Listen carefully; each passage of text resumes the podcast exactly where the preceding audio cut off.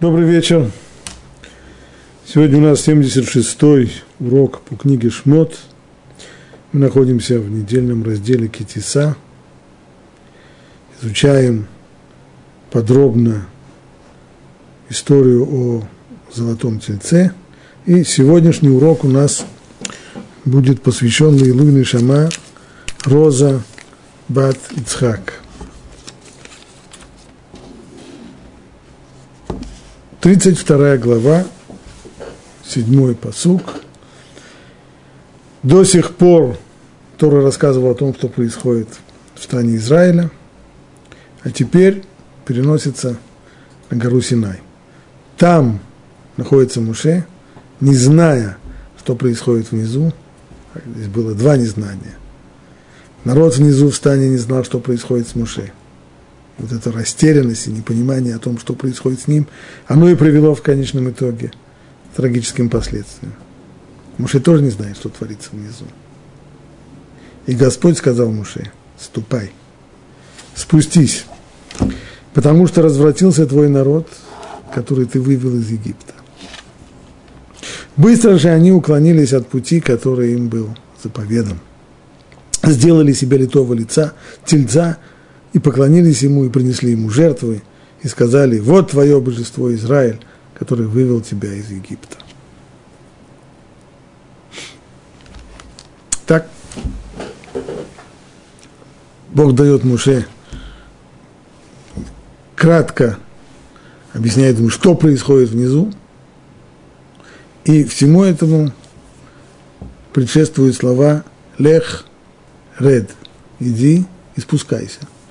Ну, буквально означает спускайся с горы. На данный момент он находится на горе, а теперь спускайся с горы. И все-таки эти слова кажутся немного странными. Давление это на спускайся. Ну, понятно, что если Муше должен возвращаться в лагерь, поскольку там все очень неблагополучно, так ему нужно спускаться с горы. Для чего это подчеркивается? Раши здесь на месте говорит, что в этом есть дополнительная информация.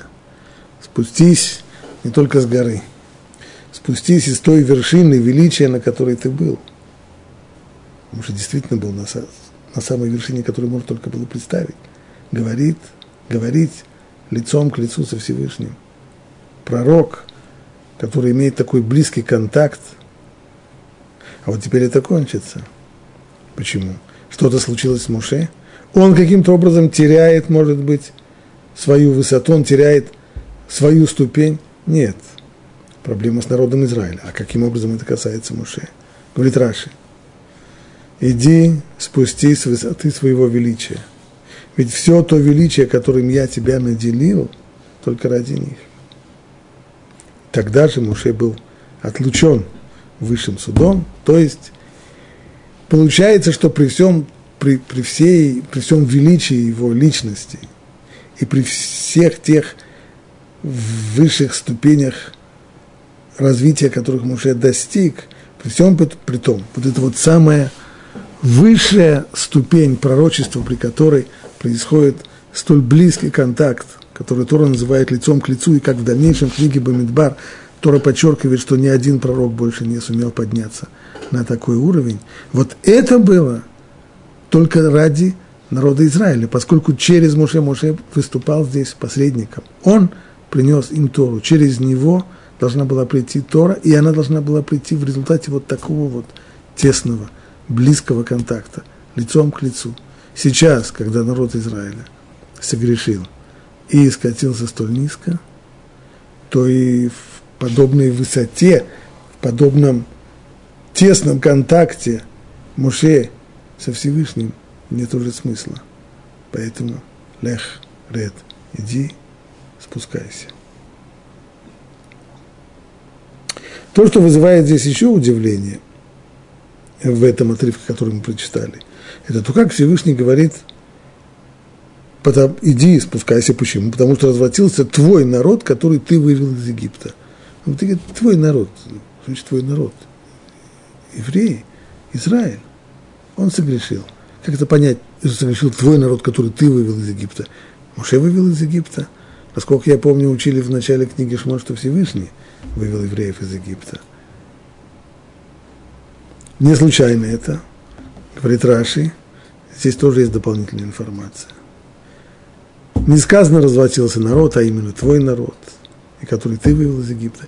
Имеется в виду здесь то, что вместе с еврейским народом из Египта вышел Эрев Рав, то есть разношерстная толпа, различный сброд самых разных людей, которые, увидев колоссальное величие, которого достигает еврейский народ, ввязались вслед за ним. Моше, вместо того, чтобы постараться отдалиться от них, он решил их принять. Они присоединятся к еврейскому народу. Разве это плохо? Наоборот, почитал это хорошо. Кончилось все это плохо. Они были вместе, но присоединиться они не присоединились. И когда началась вот эта вот неразбериха, в то время как Муше был на горе Синай, и он не вернулся, и он не пришел, то инициаторами – золотого тельца были именно вот эти самые люди, из той самой разношерстной толпы, которая вышла из Египта вместе с евреем и которую Муше не отдалил, не сделал никаких усилий для того, чтобы от них избавиться. Поэтому Всевышний меняет. Это вот твой народ. Это они в конечном итоге всех подбили на грех.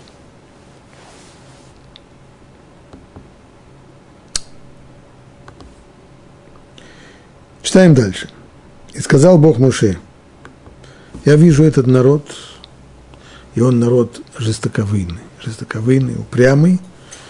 Жестокое слово «выя» на старорусском языке означает «шея», то есть это твердая тяжелая шея. Имеется в виду, это человек, люди, которых называют жестоковыйными, кшей, орев. Это люди, которые не внемлят просьбам, э, когда их упрашивают, когда их пытаются повлиять на них. То есть человек, как будто бы у него в шее здесь есть э, гвозди или еще какие-нибудь железяки, в результате чего он не может повернуть голову. Его зовут, а он голову не поворачивает. Упрямство. Народ жестоковыйный, народ упрямый. А теперь оставь меня – и мой гнев возгорится на них, и я истреблю их, а тебя сделаю великим народом. Ну, с ними уже все, с ними покончено. А как же та цель, ради которой еврейский народ шел в Египет? Он шел в Египет для того, чтобы выйти оттуда и получить Тору. Так что же? Это же, это же цель всего творения. И с этим ничего не так страшно. Новый народ произойдет, Всевышнего время есть. Новый народ произойдет от Муше, и с ним уже будет дальнейшее продолжение истории. Как понять слово «а теперь оставь меня»? Что значит «оставь меня»? «Оставь меня» говорят тому, кто пристает. Мы не видели раньше в тексте, что Моше приставал к Всевышнему с просьбами, с, с, с мольбами, еще чем-нибудь. Раша объясняет это следующим образом. Здесь Всевышний намекнул Моше, что он еще не просит, он еще не молит, он еще не упрашивает, но ему стоит это сделать. Ему имеет смысл это сделать. И если он этого не сделает, действительно будет очень-очень плохо. Когда говорят «оставь меня», в тот момент, когда, когда Всевышний говорит Муше «оставь меня», когда тот еще, еще ничего не просил, это был явный здесь намек на то, чтобы нужно просить, нужно при, прийти к такой ситуации, прийти к такому положению, чтобы можно было сказать, ну все уже, хватит, хватит, оставь меня. И это то, что Муже, поняв этот намек, моментально сделал. Читаем. И Муже стал умолять Бога и сказал, почему, Господи, разгорелся Твой гнев на Твой народ, который Ты вывел из Египта, великой силой и крепкой рукой. К чему, чтобы египтяне говорили, возло он их вывел, чтобы бить их в горах и истребить с лица земли? Уйми пыл твоего гнева и откажи сделать зло твоему народу. Вспомни Авраама, Ицхака, Израиля, твоих рабов, которым ты поклялся, поклялся самим собой и говорил им, я умножу ваше потомство, как звезды небесные. Всю эту землю, о которой я вам говорил, дам вашему потомству вечное владение. И отказался Бог от зла, которым угрожал своему народу. То есть вот эта вот молитва Моше, она возымела действие. Это не значит, как мы будем читать в дальнейшем, это не значит, что никаких последствий греха не будет, будут и еще как будут. Но, по крайней мере, тот план, который был изложен раньше, а именно уничтожить еврейский народ и вместо него произвести новый еврейский народ от Муше, вот этот план отменен. Раши подробно объясняет саму молитву Муше. Тема эта достаточно обширная, но мы коснемся ее только слегка. Когда... Что было главное в этой молитве? Можно выделить два основных момента. Первый, Муше апеллирует Хилуаши, чтобы не было профанации имени Бога. Каким образом это может быть? Чтобы не говорили египтяне, во зло он их вывел, чтобы убить их в горах и истребить с лица земли. То есть, как, если такое произойдет, если еврейский народ будет уничтожен за грех, который он совершил, и, наверное, полагается ему наказание, это но как это будет воспринято всем остальным человечеством? Бог вывел евреев из Египта и через несколько недель в Синайской пустыне уничтожил их. Египтяне скажут во зло, Бераа Оциям, во зло он их вывел. Что это значит во зло? Раши в нескольких местах объясняет, что еще в свое время фараон, когда Муше требовал от него права покинуть Египет для того, чтобы устроить праздник Богу, то фараон его предупредил. Я вижу, что вы собираетесь делать. Никакой не праздник, и никакому не Богу, вы можете рассказывать кому угодно. Вы хотите сбежать. Понятно? Но смотрите, что я вижу, я вашего же добра хочу. Я вижу, что некая кроваво-красная звезда, которую называют Раа, зло, она поднимается навстречу вам в пустыне. Поэтому если вы отправитесь в пустыню, то ничего хорошего вас там не ждет, потому что кроваво-красная звезда не нужно быть большим астрологом для того, чтобы понять, что она означает кровавую баню. И вот теперь, если еврейский народ погибнет там, в пустыне, то слова фараона подтвердятся.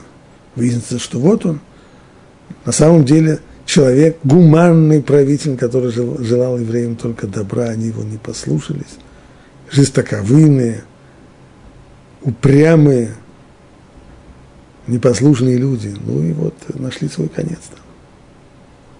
Это один момент. Второй момент – схутовод, то есть працы, их заслуги.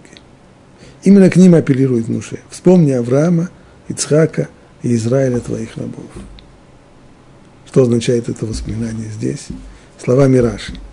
Вспомни Авраама. Если даже сыны Израиля нарушили сказанное в десяти заповедях – то ведь Авраам устоял в десяти испытаниях, поэтому ради него пощади их. Ему, его нужно вознаградить за, за эти десять испытаний. Если же теперь Ицхака, у него тоже есть отдельные, отдельные досто, заслуги.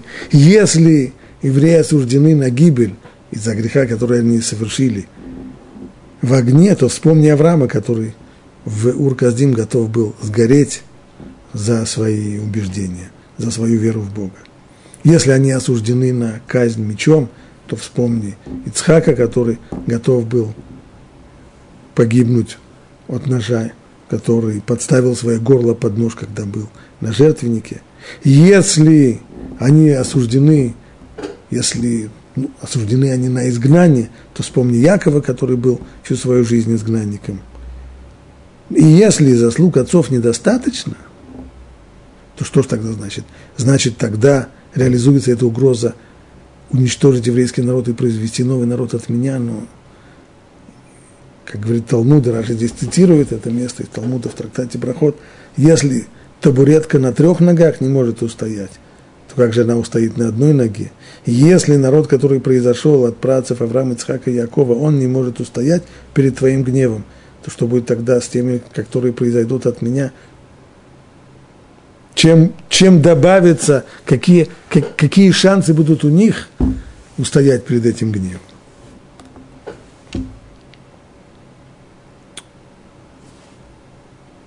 Молитва, как мы сказали, возымела свое действие. И продолжает Тора, Моше повернулся и сошел с горы. А две скрижали откровения в его руках скрижали с надписью с обеих сторон. На них написано и с той, и с другой. В руках у Моше, что называется привычно по-русски скрижали, лухот, абрит – то есть плиты, на которых Всевышний начертал слова десятисловия. Начертал их особым образом, и Тора его подчеркивает. Так что буквы были сквозными, так что читалось и с той, и с другой стороны.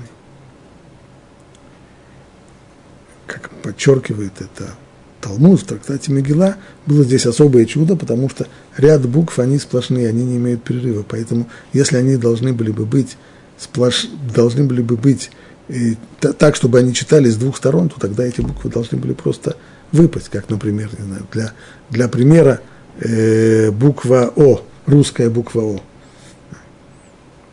похожая на нее буква самых. Если эта буква должна быть читаема с обеих сторон, и так она высекается, то тогда она просто, ее серединная часть, она просто выпадает. Здесь было особое чудо, благодаря которому текст, написанный, выбитый на скрижалях, читался с обеих сторон. И скрижали эти деяния Божьи, и письмена, письмена Божьи, начертанные скрижали. Не Муше делал эти плиты.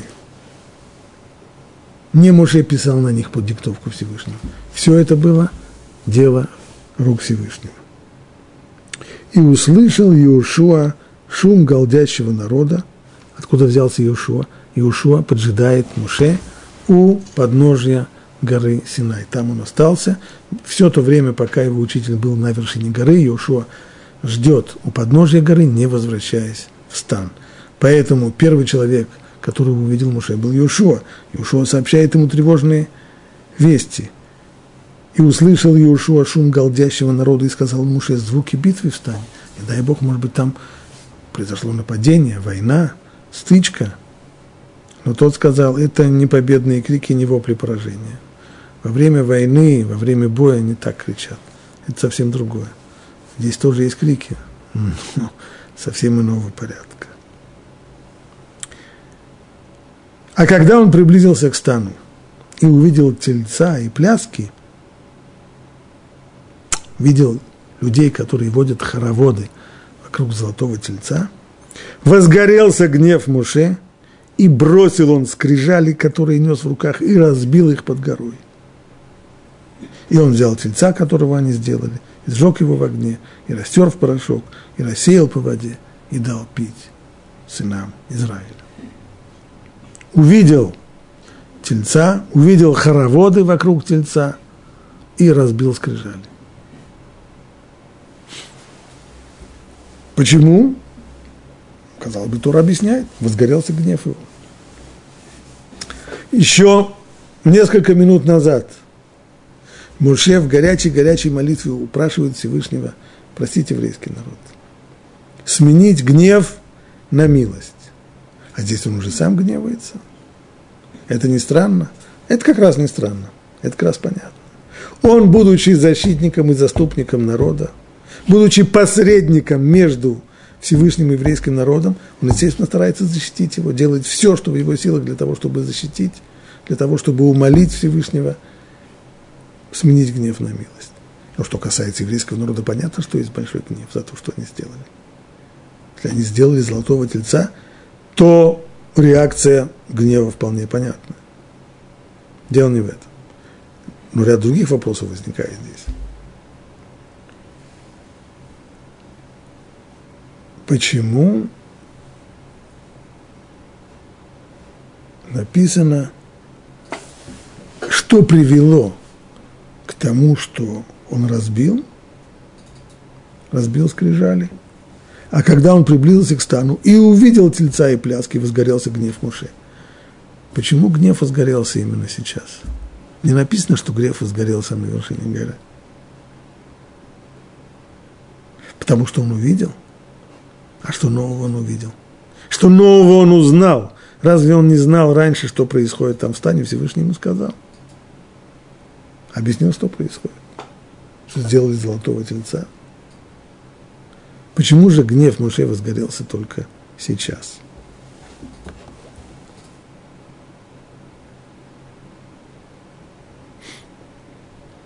Вопрос этот э, Мидраш формулирует очень резко.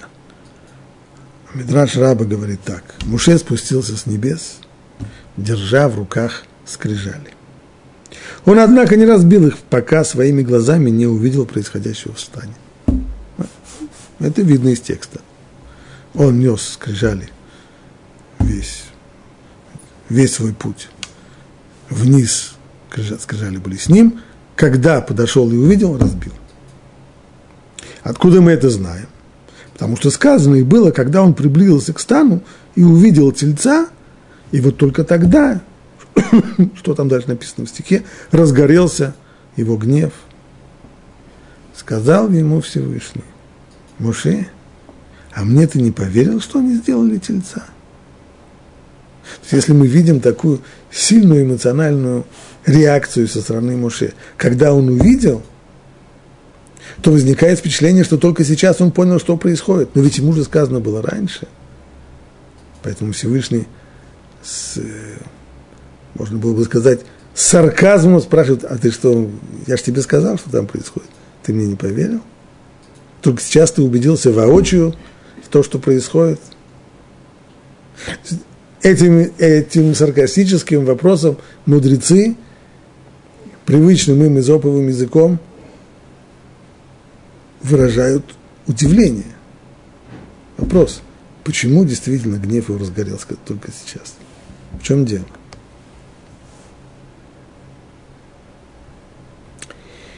Некоторые комментаторы идут здесь, в общем, комментаторы разделили здесь на два больших лагеря. Первая группа пытается найти что-то, чего Всевышний действительно не сказал не досказал. То есть то, что он ему сообщил на вершине горы, не совсем совпадало с тем, что Муше увидел своими глазами. Ну вот, например, Раби Муше Алших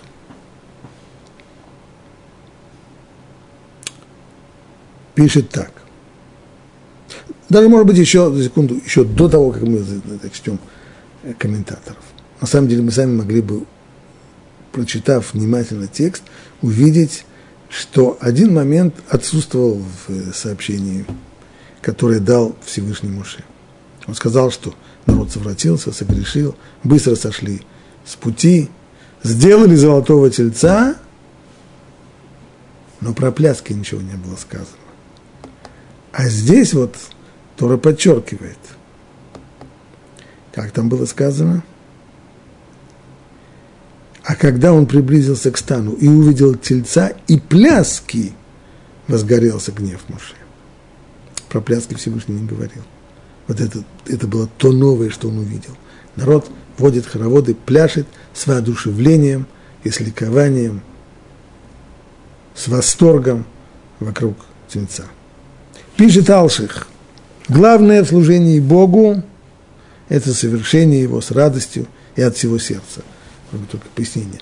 Главное в служении – это само служение. И с этим Алших не будет спорить. Имеется в виду, что основное достоинство в служении, каким образом служение становится более достойным, более возвышенным, благодаря радости сердца, с которым оно совершается. То есть человек, который выполняет требования закона, как принято евреев говорит, цуей цезайн, только для того, чтобы избавиться от этой, от этой обязанности, он выполняет, да, совершенно верно, но это совсем не то. Вот когда человек делает это с радостью, с удовольствием, вот это настоящее служение. И также, если человек идет в обратную сторону, когда человек идет против воли Бога, то надежда все еще остается, если он греша, полон огорчения и печали. Если человек грешит и вздыхает, понимает, что он делает гадость, понимает, что он делает неправильно, понимает, ну, слаб, не может он, вздыхает он. Надежда еще есть, такой человек может исправиться. Такой человек может раскаяться, исправить свои поступки. Но если он это делает с удовольствием, нарушает он. И с удовольствием нарушает, облизывается, тогда уже пиши пропал. Всевышний не сказал Моше, что Израиль греша, к тому же еще и радуется. Это шутка, еще и поет. Поэтому он тогда еще не так разгневался, но когда он увидел тельца и пляски, понял, что они еще ликуют, вот тут разгорелся его гнев. То есть, то, что знал Моше на вершине горы, это сам факт сделали тельца, нарушили страшный запрет. Э, это ужасно. Но все-таки еще всегда сохраняется возможность. Он сейчас придет, он ведет порядок. Он... Ой, ну когда он спустился вниз увидел, что народ пляшет с воодушевлением, и радуются, и ликуют, и в восторге. Вот это уже катастрофа. Это привело к тому, что возгорелся его гнев. Абио Вадиас Форму пишет лаконично, его стиль совсем другой, не такой, как у Алшиха, но, в общем, идет в том же направлении. Пишет он так. Когда он увидел, что они радуются тому преступлению, которое сделали, как сказано у, у пророка Ермияу, совершая зло, ты еще и радуешься, вот тогда разгорелся гнев Моше. И он потерял надежду на то, что побудет их раскаянию. И они исправятся и станут снова достойными скрижалей. То есть, если до того, спускаясь с горы, он думал, что он придет, встанет, сразу же найдет порядок, и, люди сразу же раскаются, теперь он понял, не будет. Не будет моментального раскаяния, когда люди увидят его. Все это потому, что радуются. Грешат и с большим удовольствием. Развивает эту мысль Рабшим Шинруфой Лирш в своем комментарии и пишет он так. Пока ложная идея идолопоклонства коренится только в разуме, то есть в сознании людей, она еще может быть выкорчевана посредством просвещения разъяснения. Но если человек ну, не очень умный, или, может быть, он умный, но его запутали, или он сам запутался, научили его так. В конечном итоге можно объяснить если вся проблема только в недопонимании, если вся проблема в, в ошибке мышления, так это можно исправить. Можно объяснить, можно показать, можно доказать. Сила истины может исправить ложные представления. Врата раскаяния в этом случае еще широко открыты, когда человек понимает, что он ошибается, когда он понимает, что он заблуждается, то он раскаивается. Но когда языческие идеи выходят за рамки теоретических предпосылок и начинают влиять на практическое поведение человека и его неконтролируемые страсти, начинают освещаться общественным культом на алтаре лжи, вот тогда они развиваются, начинают проникать в сердце. Вот тогда дело плохо. Когда это не просто практически, а когда уже начинается здесь когда уже страсти играют, когда, когда эмоции, когда всплеск эмоциональный так, такой сопровождает идолопоклонство, вот тогда дело плохо.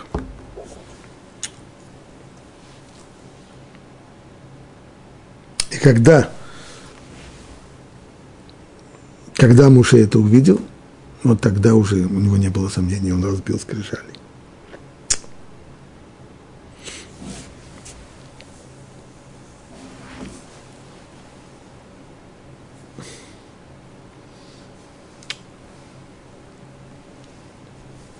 Это одна группа комментаторов, старающаяся найти что-то, что увидел Моше, о чем он раньше не знал.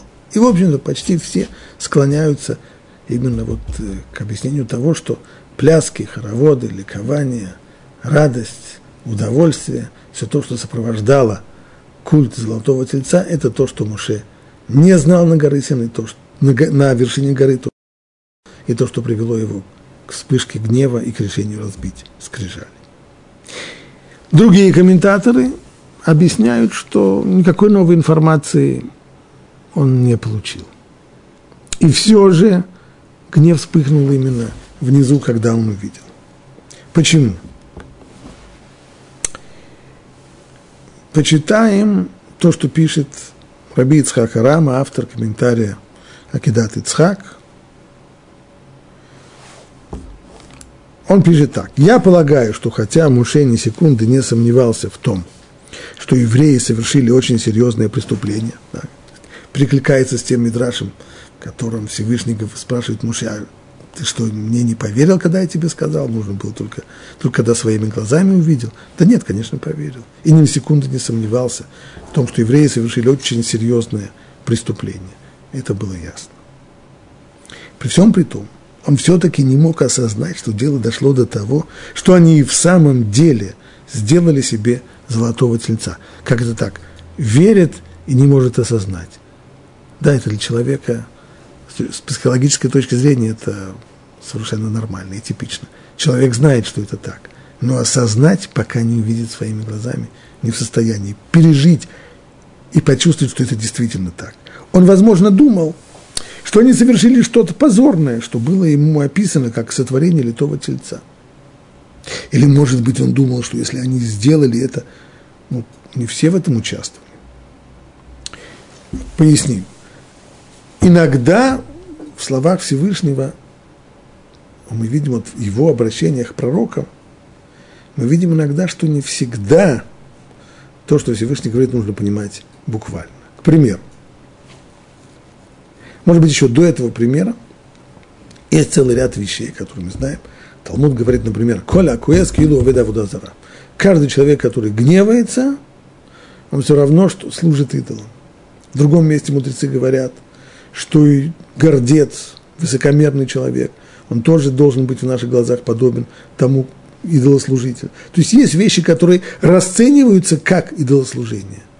Поэтому, когда человеку говорят, что кто-то служит идолам, кто-то идолослужитель, ну, может быть, имеется в виду не буквально, может быть, имеется в виду вот те, те виды поведения, которые мы приравниваем к идолослужению. Но они не являются, конечно, идолослужением. Даже если это не так. Может быть, может быть, не все это делали. Может быть, не все участвовали в культе идол. А может быть, он считал, что слова Всевышнего «развратился твой народ» – это не более чем то, что было в случае с Иешуа, когда Бог сказал, загрешил Израиль, да еще приступил и мой завет, и взяли из заклятого, и украли, и отрицали, и положили в свои вещи. Что он здесь имеет в виду? То, что я сказал раньше, что не всегда обращенные таким образом к пророку слова следует понимать буквально, а именно. Пример, который приводится из книги Иешуа перед тем, как начать, перед тем, как начать осаду и взятие Ерихона, Иошуа постановил, что все, да, все имущество жителей этого города будет херем, то есть его нельзя будет брать себе в добычу, оно все должно быть посвящено храму.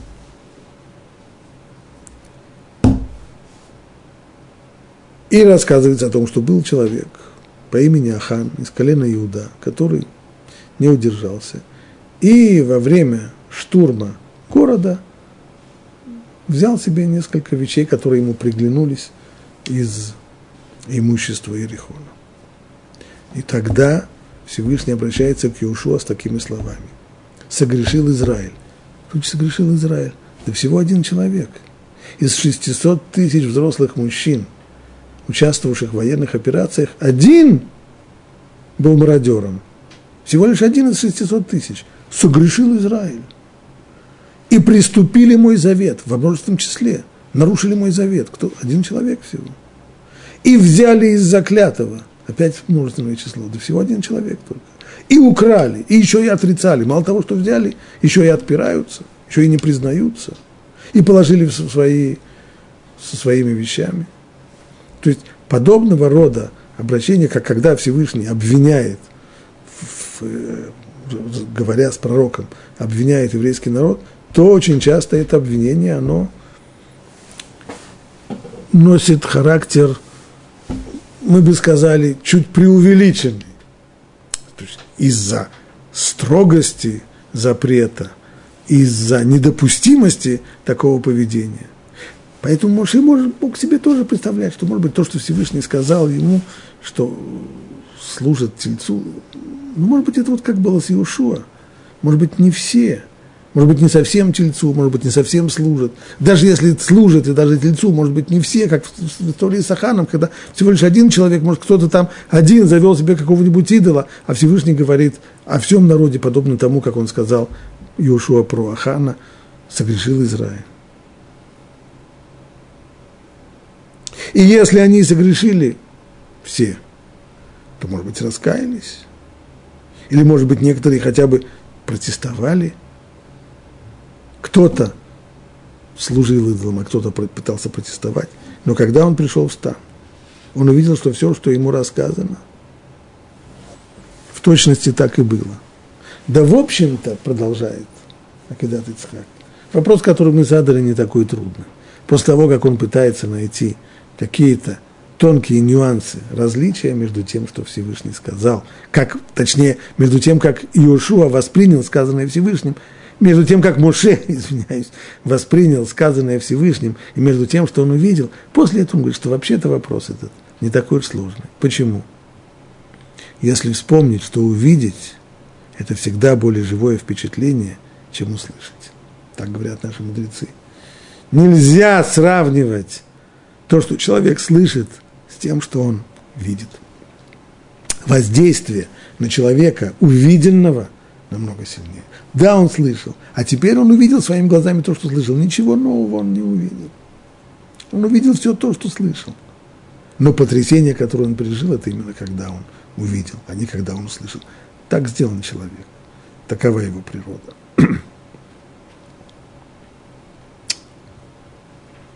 ну, это что касается гнева.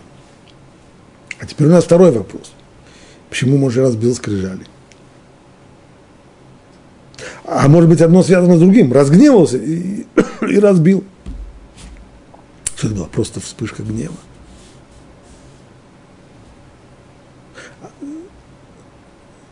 А кто вообще позволил ему? Тора подчеркивает, скрижали, они были деянием Всевышнего. Всевышний сделал эти скрижали, он начертал на них десятисловие. Кто позволил Моше их разбить? И почему он это сделал? И если уже он это сделал, то почему именно сейчас, когда подошел к стану, а не раньше на вершине горы? Рашбам, внук Раши, пишет следующую вещь. Когда он увидел тельца, жизненная сила покинула его, и он смог только выставить подальше свои руки, чтобы не уронить их себе на ноги, как человек, который уже больше не может тащить свой груз. Такое объяснение я видел в Перкей Драбелезер, и это простой смысл стиха. То есть простой смысл стиха следующий по Рашбам. Муше не... Мы спросили, почему он разбил только сейчас. Рашбам это вообще не вопрос. Он не хотел их разбивать даже сейчас. Он не хотел их разбивать, когда был на горе. Он не собирался разбивать их и сейчас. Они просто выпали у него из рук. Почему? Когда он увидел всю эту жуткую картину, как люди танцуют и пляшут вокруг золотого тельца, то силы покинули его, он не выдержал, не смог удержать. Рашбам подчеркивает, это пшат, простое значение стиха. Тот, кто попытается сказать, что Муше разбил их намеренно, это не пшат, это не простое значение стиха, простое значение стиха именно, что упали у него, высказаны. Некоторые пытаются спорить с Рашбамом. Не может такого быть. Ведь в книге Дворим, когда Моше повторяет еврейскому народу все, что произошло, и напоминает им все грехи, и тогда же он напоминает, конечно, и золотого тельца, и разбитые скрижали, то там сказано так. «И схватил я обе скрижали, и бросил их с обеих моих рук, и разбил их перед вашими глазами». И бросил их. Не выпали у него из рук, как прямо так Моше и говорит, и бросил их. Поэтому некоторые комментаторы видят в этих словах книги Дворим противоречие комментарию Рашбама. Я всегда говорил, что я здесь противоречия не вижу, потому что в молодости своей, когда я работал грузчиком, иногда нам приходилось таскать очень неудобные вещи, которые в любую секунду могли выскользнуть из рук – скажем, иногда приходилось по лестнице вниз спускать рояль большой, тяжелый, полированный, без всяких ремней, без каких бы то ни было э, приспособлений. Такие уже были тогда условия работы. И этот рояль не за что схватить. И он из рук выскальзывает, когда спускают его вниз. Здесь было одно правило. Если ты чувствуешь, что вещь, которую ты несешь, ты не можешь уже удержать, то все, что нужно сделать в последний момент, это сбросить ее подальше. Потому что иначе она упадет тебе на ноги. То есть то, что написано в книге Дворим, сбро, бросил их. Это не значит, что Муше хотел здесь бросить, как бросить их демонстративно, разбить. Да нет, он не хотел их разбивать. У него не было сил их больше держать. Они выскользнули он почувствовал, что скрижали выскальзывают из, у него из рук. Но если они выскальзывают из рук, они были действительно колоссальные, колоссального веса. То есть сейчас они упадут ему на ноги. Поэтому в последний момент то, что муж делает, он их бросает подальше от себя, чтобы они не разбили ему ноги. Кстати, у Рашбама есть, э, есть намек на это, что, что этот мой грузчицкий комментарий, он прав. Как пишет, как пишет Рашбам – когда он увидел тельца, жизненная сила покинула его, и он смог только выставить подальше свои руки, чтобы не уронить себе скрижали на ноги. Вот это вот и есть, что он их бросил. Он их отбрасывает подальше от себя. Но здесь не было намеренного разбивания, как, как это есть на, на, на, на некоторых картинах, в которых рисуется Муше, который заносит, заносит эти скрижали, чтобы грюкнуть их об землю. Да нет, они выскользнули у него, и он в последний момент бросил их подальше, чтобы, чтобы не разбили ему ноги. Так пишет Рашбам. Кстати, есть э, мысли Рашбама развивают и другие, ведь скрижали были неимоверного веса. Они были, это были два куба по 60, ребро 60 сантиметров. То есть э, вес был колоссальный. Унести не было никакой возможности. Как же Муше их нес? Говорят наши мудрецы – что буквы, те самые письмена, которые Всевышний начертал на них, они несли за собой эти скрижали. Может, должен был только за них держаться. И так он спускался вниз. Когда он спустился вниз и увидел тельца, и увидел хороводы, буквы упорхнули. То есть та колоссальная духовная сила, которая несла за собой скрижали завета, она ушла. Что осталось? Осталось, два, две, осталось глыба камня, две каменные плиты. Она весит ровно столько, сколько она весит. Удержать их уже было не, не было никакой возможности. Все, что Муше мог сделать, это только отбросить их от себя подальше, чтобы они не переломали ему ноги. Это комментарий Рашбана. Но многие с ним не согласны, и они пытаются увидеть в этом тексте доказательство того, что перед нами намеренное действие. То есть Муше разбивает действительно скрижали демонстративно. Например, так объясняет Нацив Вемекдавар. Скрижали отнюдь не случайно выпали из рук Муше. Это не то, что он их не мог выдерживать. Он взял и бросил их с силой, демонстративно.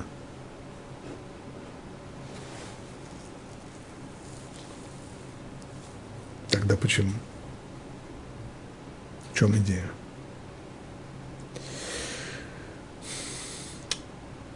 В Мидрашах мы видим такую линию объяснения. Это действие Муше, оно дополняет его молитву, которая была на вершине горы. И он разбивает скрижали для того, чтобы тем самым облегчить участь еврейского народа. Вот, например, что говорит Мидраш Рабав Шмот. Сказал Раби Шмуэль Барнахман, когда евреи сделали совершили этот поступок, Всевышний, Всевышний вершил над ними суд и собирался вынести им обвинительный приговор. Как он и сказал, оставь меня, и я уничтожу их.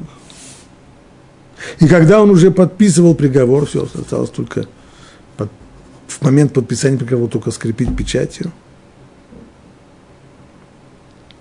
Тогда что же сделал Муше? Он взял из рук Всевышнего скрижали, чтобы унять его гнев Каким образом это может унять гнев? На что это похоже? Он приводит притчу. Принцу, на это похоже на принца, который послал посланника своего уполномоченного, чтобы тот совершил за него обручение с девушкой. С точки зрения Аллахи, обряд обручения может сделать посланник, не обязательно жених. И так жених, все женихи принцы, принц-жених посылает своего слугу, уполномоченного, чтобы тот совершил обряд обручения с нареченной невестой. Но он пришел к ней. И тут оказался ужас. За это время эта невеста завела роман с каким-то другим человеком. Что же сделал посланник? Взял брачный контракт, который послал принц для того, чтобы вручить ей, и разорвал его в клочья. Лучше, сказал он, чтобы ее судили как свободную девушку. То есть за разврат, которым она занимается, можно ее судить уже как обрученную. Или как свободную девушку. Понятно, что свободная девушка, которая развратничает, это тоже не, не самое высоконравственное поведение. Но это несравнимо с обрученной женщиной, которая развратничает и заводит романы на стороне. Лучше, чтобы ее судили как свободную девушку, чем как обрученную. Именно так поступил Моше. Как только Израиль согрешил, он взял и разбил скрижали, сказав, лучше, чтобы их судили за грех, совершенный по ошибке, чем за намеренное преступление. В скрижалях что там написано? Там есть запрет идолослужения. Там есть запрет сотворять изображения для того, чтобы им поклоняться и вообще сотворить. Есть такой запрет – разбил, нету такого запрета. Не знают они его, не написано. Пусть, пусть к ним отнесутся как к тем, кто делает грех по ошибке, а не тем, кто делает грех злоумышленно. Это мидраж раба. Есть еще один мидраж, близкий по, по содержанию, в котором тоже действия Муше объясняются как э, заступничество за еврейский народ. Сказано там так. И увидел я, что вот согрешили вы перед Богом.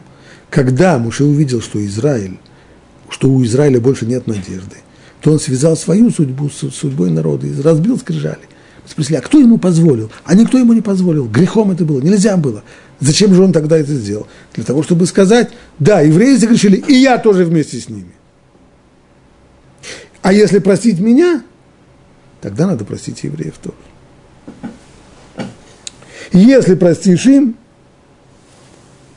то и меня прости. Как сказано, а теперь, если простишь им грех, тогда и меня прости. Если не простишь им, то и меня не прощай. А сотри меня из своей книги, которую ты написал. Так говорит Митраш. Все это замечательно, но вместе с, ним, с тем слово из песни не выкинешь, а Тора подчеркивает, что возгорелся гнев. Но нельзя же понимать это с другой стороны буквально, что просто из-за того, что разозлился, из-за этого сделал вещь, которую, может быть, не сделал бы без гнева. По отношению к Муше это несерьезно предписывать ему подобного рода вспышку гнева, из-за которой он сделал сейчас неверное действие. Вот есть один комментарий Мишехох, Рабмер, Симха из Двинска, который, с одной стороны, он совмещает здесь все. С одной стороны, он показывает, что здесь было намеренное действие и демонстративное, а с другой стороны – связанные со вспышкой гнева. Все вместе. А именно.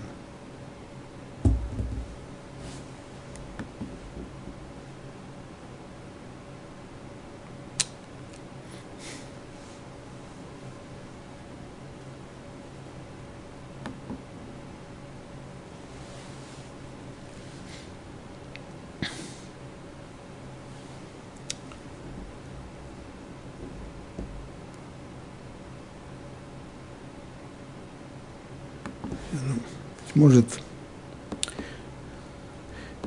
еще изменить план. И оставим, может быть, комментарий Меши Хохмана потом, потому что он слишком серьезный для того, чтобы его в короткое время, которое у нас осталось, его объяснить. А посмотрим сначала тех комментаторов, которые объясняют действия Муше как э, продуманные, запланированные, демонстративные действия. Начинается все здесь с Раши. Раши цитирует э, Талмуд в трактате Псахим, там сказано так. «И бросил он скрижали, которые нес на руках».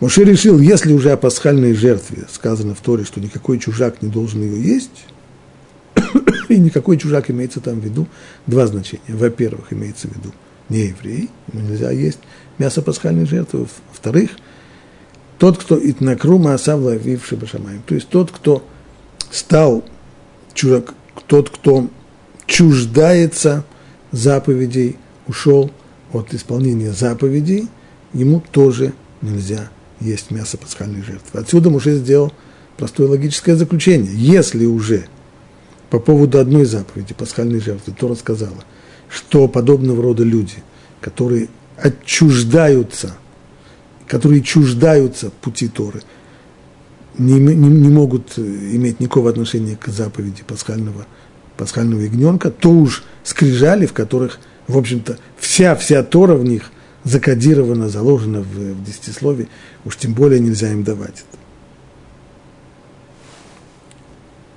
Так объясняет Раш. То есть то, что хотел Муше продемонстрировать еврейскому народу, что вы недостойны этого из-за греха, который вы сделали. Вот смотрите, что сейчас будет.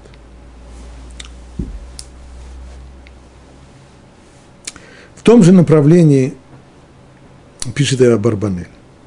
Я думаю, что Муше разбил скрижали в том месте у подножия горы, где накануне дарования Торы он построил жертвенник. Дело не только в том, что он спустился с горы вниз и дошел до, до стана евреев. Нет, он дошел до того самого места, где перед дарованием Тора он построил жертвенник. Почему?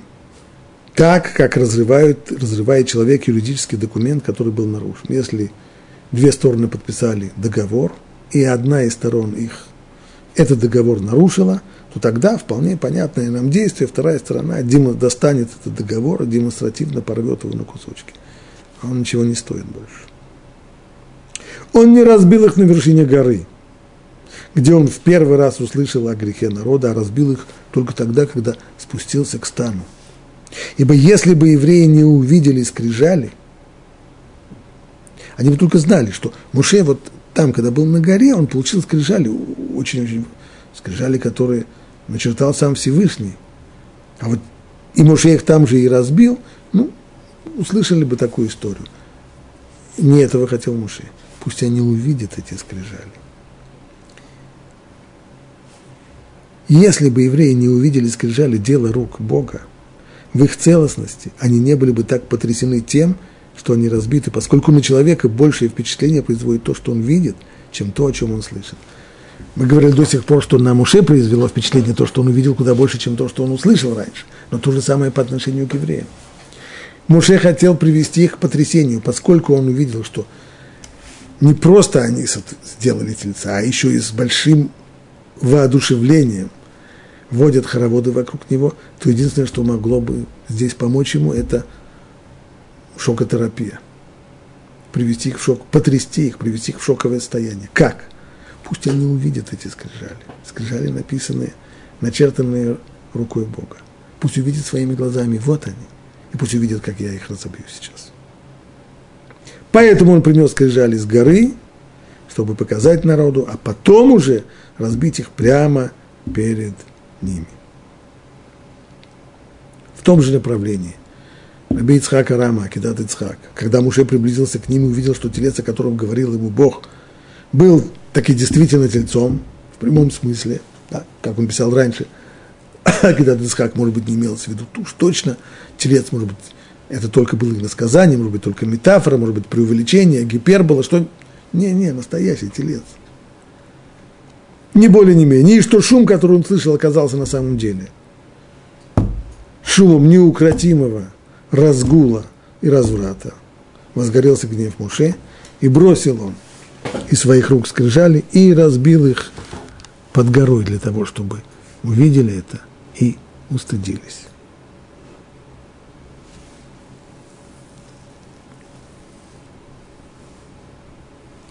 А Ницив этим еще и объясняет, что в дальнейшем, когда Муше спускается в стан и призывает к наказанию грешников и уничтожает тельца, никто не смеет ему перечить. А ведь это их телец, это их божество, вокруг которого сейчас они плясали, которому они приносили жертвы, о котором они... И они позволяют Муше сейчас уничтожить его – все присмирели.